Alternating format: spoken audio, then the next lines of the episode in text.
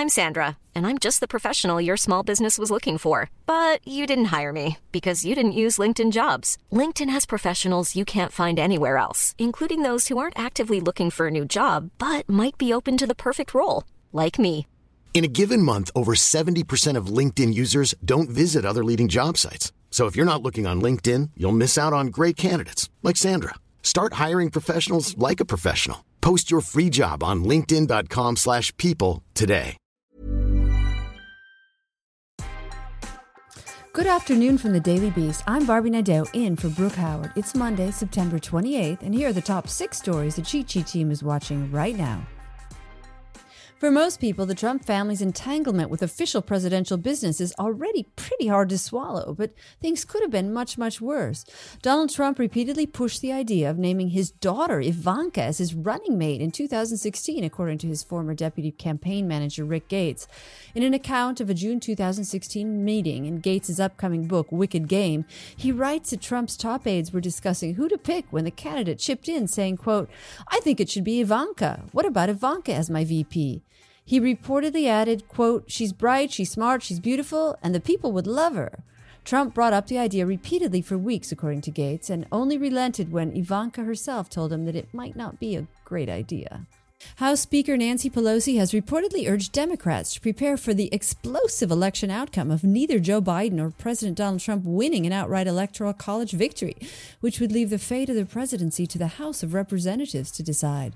Politico reports that Pelosi wrote to House Democrats this weekend to say that the scenario, which hasn't happened since 1876, is entirely plausible.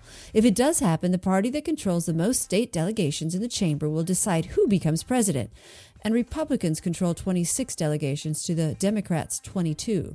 Pelosi wrote, quote, The Constitution says that a candidate must receive a majority of the state delegations to win.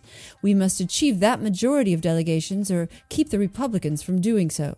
According to the report, Trump has also privately discussed the possibility of the presidential race being thrown into the House and has noted that his party's slim advantage as things stand.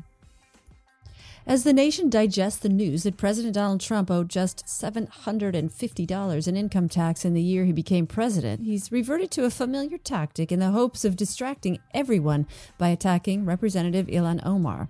In a rage filled series of tweets and retweets sent after midnight, the president laid into the Minnesota Democrat to accuse her of ballot harvesting.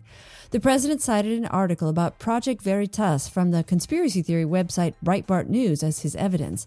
Omar has become one of Trump's favorite targets on Twitter, despite her repeatedly owning him, and this was no exception. In a wordless response, she posted a GIF of a deal or no deal contestant opening their box to reveal the measly sum of $750. The lesson here is to always check who you're sitting next to before you start loudly talking on the phone.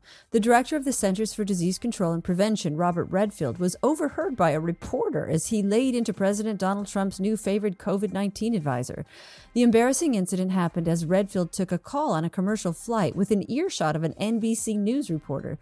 The doctor was reportedly discussing Scott Atlas, a controversial addition to the task force, whose views are so dubious that he's been shunned by some Fox News shows. Redfield was heard saying, quote, everything he says is false. Redfield later confirmed he was speaking about Atlas, who was previously questioned the usefulness of masks and pushed a deadly, quote, herd immunity strategy. Two of Vladimir Putin's sworn enemies, German Chancellor Angela Merkel and Russian opposition leader Alexei Navalny, met in hospital this month when Navalny was recovering from a nerve agent attack. The meeting, which was initially reported by Der Spiegel and then confirmed by Navalny on Monday, happened at the Berlin hospital where he was being treated for 32 days after being flown from Russia where the poisoning took place. Navalny disputed Der Spiegel's phrasing that the meeting was, quote, secret, writing instead that it was, quote, a private meeting and conversation with the family. He added, quote, I'm very grateful to Chancellor Merkel for visiting me at the hospital. Navalny was discharged last week. Der Spiegel wrote that Merkel's visit was a message to the Kremlin that Berlin will, quote, not give in and will find out the truth. The number of reported COVID 19 cases shot up by at least 10% in 21 U.S. states over the past week, and experts are now forecasting that a quote, huge surge is expected to take off in the next month. The worrying figures from Johns Hopkins University that were reported by CNN show that the virus is spreading mainly in the western states. Only 11 states are reporting decreases in case numbers. Chris Murray, director of the University of Washington's Institute for Health Metrics and Evaluation, warned that the surge is now expected to take off in October and, quote, accelerate in November and December, which he said could result in 3,000 daily deaths by late December. Reuters reports test positivity rates in South Dakota hit 26% over the weekend, and North Dakota averaged 30% for the week. That's all for today. Check back every weekday morning and afternoon for more of the news you need to know. Find us on your smart speaker or wherever you listen to podcasts. Hey, it's Paige DeSorbo from Giggly Squad. High quality fashion without the price tag? Say hello to Quince. I'm snagging high end essentials like cozy cashmere sweaters, sleek leather jackets, fine jewelry, and so much more. With Quince being 50 to 80% less than similar brands.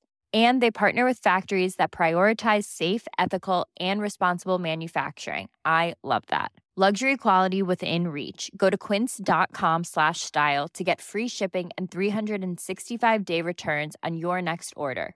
Quince.com slash style.